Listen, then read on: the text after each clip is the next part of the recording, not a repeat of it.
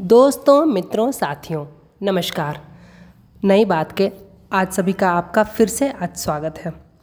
मित्रों, जो 11 से 13 जून के बीच में इंग्लैंड में जी सेवन की मीटिंग हुई थी उसमें अमेरिका के राष्ट्रपति जो बाइडन तथा फ्रांस के राष्ट्रपति इमानुअल मैक्रो ने बातचीत के दौरान इंग्लैंड के प्रधानमंत्री बोरिस जॉनसन से नॉर्दर्न आयरलैंड प्रोटोकॉल तथा गुड फ्राइडे एग्रीमेंट को बरकरार रखने तथा ब्रेग्जिट के बाद जो आयरिश शांति समझौता है या शांति वार्ता है, उस पर हो सकने वाले संभावित खतरे के ऊपर चिंता व्यक्त की थी। साथ ही साथ, इंग्लैंड का बाकी ईयू के साथ जो व्यापार होता रहेगा, इस ब्रेग्जिट के बाद उसके ऊपर भी विशेष बातचीत की थी और इसका कुछ निर्णय निकालने का आग्रह किया था। मित्रों, उनका ये भी कहना था कि नॉर्दर्न आयरलैंड में जो शांति बनी हुई है, उसको किसी तरह से बरकरार रखा जाए, वो सबकी प्राथमिकता होनी चाहिए। नॉर्दर्न आयरलैंड में फिर से पहले की जैसे हिंसा का कोई दौर ना लौटे, इसके लिए सबने चिंता व्यक्त की थी। तो आज की जो बात है, उसमें हम सब ये जानेंगे कि ये नॉर्दर्न आयरलैंड प्रोटोकॉल क्या है।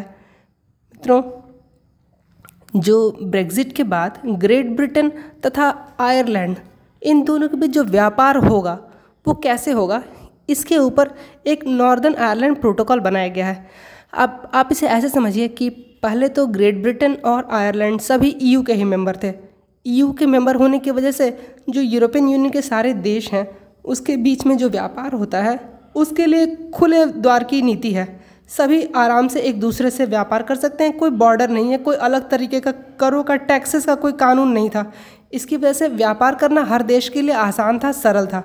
परंतु क्योंकि इस साल एक जनवरी से इंग्लैंड ईयू का मेंबर नहीं रहा तो वो ब्रेग्जिट के कारण अब वो सुविधाएँ जो पहले ईयू मेंबर होने के कारण इंग्लैंड को उपलब्ध थीं, अब ब्रेग्जिट की वजह से ईयू के मेंबर्स के साथ इंग्लैंड उतनी सरलता से व्यापार नहीं कर पाएगा। तथा इंग्लैंड के या ग्रेट ब्रिटेन के जो वस्तुएँ हैं, वो ईयू के किसी भी देश में जाने के पहले ईयू के स्टैंडर्ड्स के, यानी मानकों के ऊपर जाँच के द्वारा ही जा सकती हैं।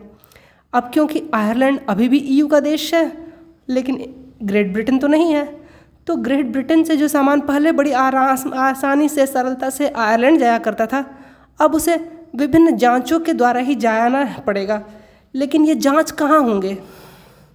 मित्रों जाँच होने के लिए ईमानदारी से देखा जाए तो ग्रेट ब्रिटेन और आयरलैंड के बॉर्डर पर कोई सीमा बनानी चाहिए जहाँ जाँच होनी चाहिए और उसके बाद वो सामान आराम से आयरलैंड चला जाए।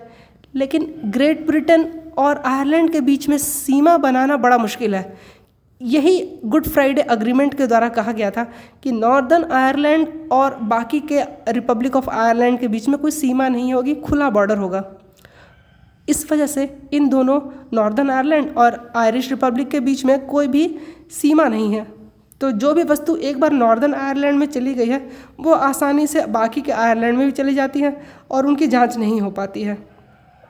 इसीलिए नॉर्दर्न आयरलैंड में पहुँचने से पहले ही वस्तुओं को आयरिश सी के पास, यानी आयरिश सागर के पास जांचने का एक अनुबंध या एक प्रोटोकॉल बनाया गया है ईयू और यूके के बीच में। ये आयरिश सी में, यानी कि नॉर्दर्न आयरलैंड के पास में जो भी ग्रेट ब्रिटेन का सामान है, यानी स्कॉटलैंड, वेल्स और इंग्लैंड का सामान है, उसकी जाँच आयरिश सी पे की जाएगी। उसके बाद उस जाँच के बाद जो सामान उन मानकों पे खरे उतरेंगे, उनको नॉर्दर्न आयरलैंड में भेजा जाएगा। और जो सामान खरे नहीं उतरेंगे, उनको इंग्लैंड से या ग्रेट ब्रिटेन से से नॉर्दर्न आयरलैंड नहीं जाने दिया जाएगा, उसे वहाँ पर से रोक दिया जाएगा। यानी कि वो एक फ़िल्टरिंग करने के लिए एक बॉर्डर या बाउंड्री बन जाएगी। लेकिन ये बड़ी ही अजीब सी स्थिति हो जाएगी। मित्रों, आप समझिए कि एक ही देश के अंदर, क्योंकि नॉर्दर्न आयरलैंड जो है, वो भी ग्रेट ब्रिटेन का ही हिस्सा है और स्कॉटलैंड, वेल्स और इंग्लैंड भी ग्रेट ब्रिटेन का ही हिस्सा है। यानी कि एक ही देश के अंदर एक कानून ऐसा होगा कि उसको दो हिस्सों में बांट देगा कि एक देश के में बना हुआ वस्तु अपने देश के दूसरे हिस्से में ही पहुँचने के बीच में दूसरे दुनिया के कानून के द्वारा जाएगा। क्योंकि ईयू जो है, वो ग्रेट ब्रिटेन और नॉर्दर्न आयरलैंड के बीच में अपने नियमों के द्वारा वस्तुओं की जाँच करवाएगी। तो इस वजह से नॉर्दर्न आयरलैंड में और बाकी ग्रेट ब्रिटेन के बीच में थोड़ा विरोध भी हो रहा है। लेकिन क्योंकि अभी ग्रेट ब्रिटेन को ईयू के साथ व्यापार करना है तो उनको व्यापार करने के लिए, अपने वस्तुओं की जाँच करवाने के लिए एक सीमा चाहिए। तो ये सीमा नॉर्दर्न आयरलैंड के पास बना दी गई है और इसे ही नॉर्दर्न आयरलैंड प्रोटोकॉल के नाम से पुकारा जा रहा है। मित्रों पहले तो दोनों ईयू सदस्य थे, इसलिए समस्या नहीं थी। लेकिन क्योंकि अभी आयरलैंड यू का सदस्य बना हुआ है और ग्रेट ब्रिटेन यू का सदस्य नहीं है, इसीलिए ये अलग व्यवस्था बनाई गई है। ये अलग व्यवस्था जो बनाई गई है, ये सिर्फ़ छः महीनों के लिए ही बनाई गई थी और इसे एक अंतर्राष्ट्रीय कानून का दर्जा दे दिया गया था, क्योंकि छः महीने के अंदर ये अंदाज़ा लगाया गया था, उम्मीद लगाई गई थी कि ग्रेट ब्रिटेन और यू मिल करके कोई एक फाइनल सोल्यूशन एक अंतरिम कोई एक अल्टीमेट फाइनल डिसीज़न ले करके अपने बीच में व्यापार करने का एक कोई ना कोई सोल्यूशन बना लेंगे। लेकिन छः महीनों के बीच, बीत भी गए हम अब दो हफ्तों में तीस जून आ जाएगा। साथ ही साथ, इन छः हफ्तों में कोई ऐसा अंतिम सोल्यूशन या कोई निर्णय निकल कर सामने आ नहीं पाया। इस वजह से अब ये छः महीने के अवधि बीत जाने के बाद ग्रेट ब्रिटेन में और ईयू में व्यापार कैसे होगा, इसके ऊपर काफ़ी मंथन चल रहा था। इसी के लिए इंग्लैंड के जो प्रधानमंत्री हैं, यानी बोरिस जॉनसन हैं, उन्होंने अपनी तरफ़ से घोषणा भी कर दी कि वो अक्टूबर तक इसी व्यवस्था को बनाए रखते हैं और ये रियायतें जारी रखना चाहते हैं, जिससे ईयू और यूके के बीच में तकरार बढ़ गया। क्योंकि इसके लिए उन्होंने ईयू के सदस्यों का कोई भी विचार ही नहीं लिया, ये पूरी तरह से एक तरफा निर्णय अपनी तरफ़ से लगा दिया। इससे ईयू के देशों के बीच में रोष आ गया कि बिना उनसे विचार किए हुए अपने तरफ़ से इंग्लैंड ये निर्णय कैसे ले सकता है कि ये रियायतें तीस जून के बाद भी अक्टूबर तक जारी रहे? इसके लिए उन लोगों ने क्या किया है कि ईयू ने यूके के खिलाफ यूरोपियन कोर्ट ऑफ़ जस्टिस में कानूनी कार्रवाई भी कर दी है, जिसमें अगर यूके को गलती मानी गई तो उसे भारी हरजाना भी देना पड़ सकता है। हालाँकि इंग्लैंड के प्रधानमंत्री बोरिस जॉनसन ने तो अपने कदमों को सही ठहराया है उनका कहना है कि वो जो व्यापार ग्रेट ब्रिटेन और यू के बीच में होगा, उसको किसी तरह से भी जारी रखने के लिए और अंतरिम परिणाम या निर्णय आने तक बीच में कोई व्यवस्था होनी चाहिए, इसलिए इन महीनों तक के लिए, अक्टूबर तक के लिए ये व्यवस्था बढ़ा देना ही उन्हें सही लगा है। मित्रों, वैसे तो सामानों की जाँच करने के लिए यू ने एक कानून बनाया कि आयरिस सी के पास सामानों की जाँच होगी, लेकिन क्योंकि कोरोना की बीमारी रही है और बाहरी सामान को संपर्क करके जाँच करने में असुविधा है, इसलिए ये जाँच जो प्रक्रिया थी वो बहुत कठिन, कठोरता के साथ आर के पास पालन नहीं हो रही थी। और भले ही नॉर्दर्न आयरलैंड जो है यू का सदस्य नहीं है, लेकिन वहाँ जो भी नॉर्दर्न आयरलैंड तो ग्रेट ब्रिटेन का ही सदस्य है तो लेकिन वहाँ पे ईयू के जो कानून है, वो ईयू स्टैंडर्ड से जाँच किए जा रहे थे। तो नॉर्दर्न आयरलैंड के लोगों के मन में ये रोष आ गया कि कहीं हमें हमारे ही ग्रेट ब्रिटेन से अलग करने का तो प्रयास नहीं है। लेकिन प्रयास तो ये था कि किस तरह से ग्रेट ब्रिटेन के सामानों की सप्लाई जो है आयरलैंड में बनी रहे। आयरलैंड में सामानों की सप्लाई या मॉल्स में जो है सुपर मार्केट्स में जो सामान ग्रेट ब्रिटेन से जाते हैं, वो रुक ना जाए। इसलिए इन जांचों को थोड़ा ढीला ही रखा गया ताकि वहाँ पर सामानों की सप्लाई में कोई बाधा ना आए। लेकिन नॉर्दर्न आयरलैंड में जो ये दीवार बना करके ग्रेट ब्रिटेन के सामानों की जाँच करके नॉर्दर्न आयरलैंड में भेजने की बात कही गई इससे नॉर्दर्न आयरलैंड के लोगों के मन में एक संदेह पैदा हो गया कि कहीं उन्हें अपने ही ग्रेट ब्रिटेन से अलग करने का प्रयास तो नहीं किया गया है। इसी बीच यूके ने, यू से 30 जून के बाद की स्थिति को सुलझाने की भी बात की है। यू और यूके ने इसके लिए मिलकर के बातचीत भी की है।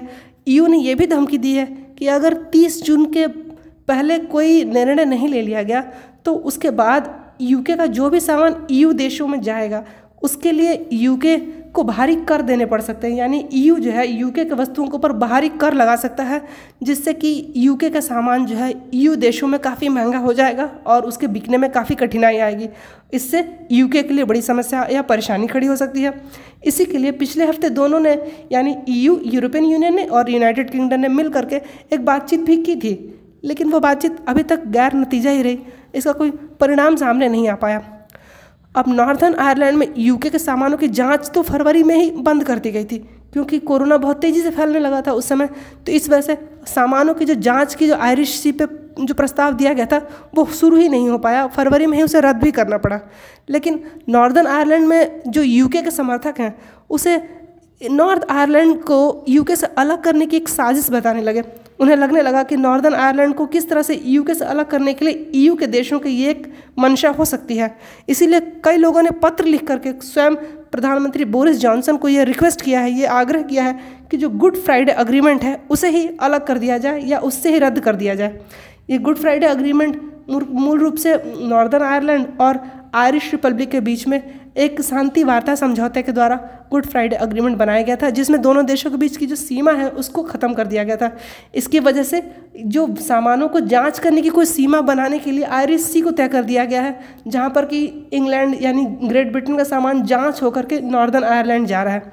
अगर गुड फ्राइडे अग्रीमेंट समाप्त कर दिया जाए तो नॉर्दर्न आयरलैंड के लोगों की ये मांग होगी कि नॉर्दर्न आयरलैंड और आयरलैंड रिपब्लिक के बीच में एक सीमा बना दी जाए और वहाँ वस्तुओं की जाँच हो, जिससे कि ग्रेट ब्रिटेन के अंदर कोई सीमा बनाने की आवश्यकता ना पड़े।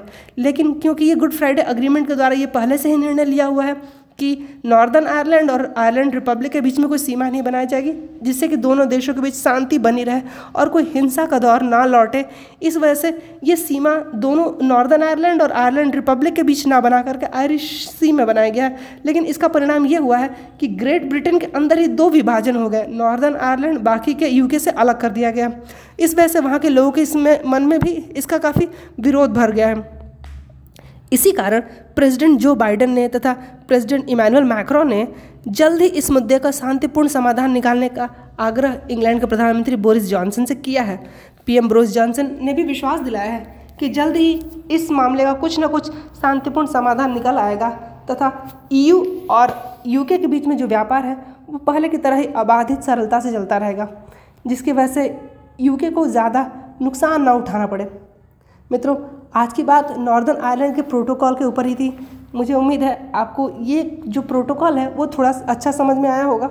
और अगर आप लोगों को ये पसंद आया हो तो आप इसे फॉलो भी कर सकते हैं और अपनी राय भी कमेंट के द्वारा दे सकते हैं। हम लोग कल फिर किसी नए विषय पर पुनः बात करेंगे। तब तक के लिए शुभ रात्रि, वंदे मातरम, जय हिंद।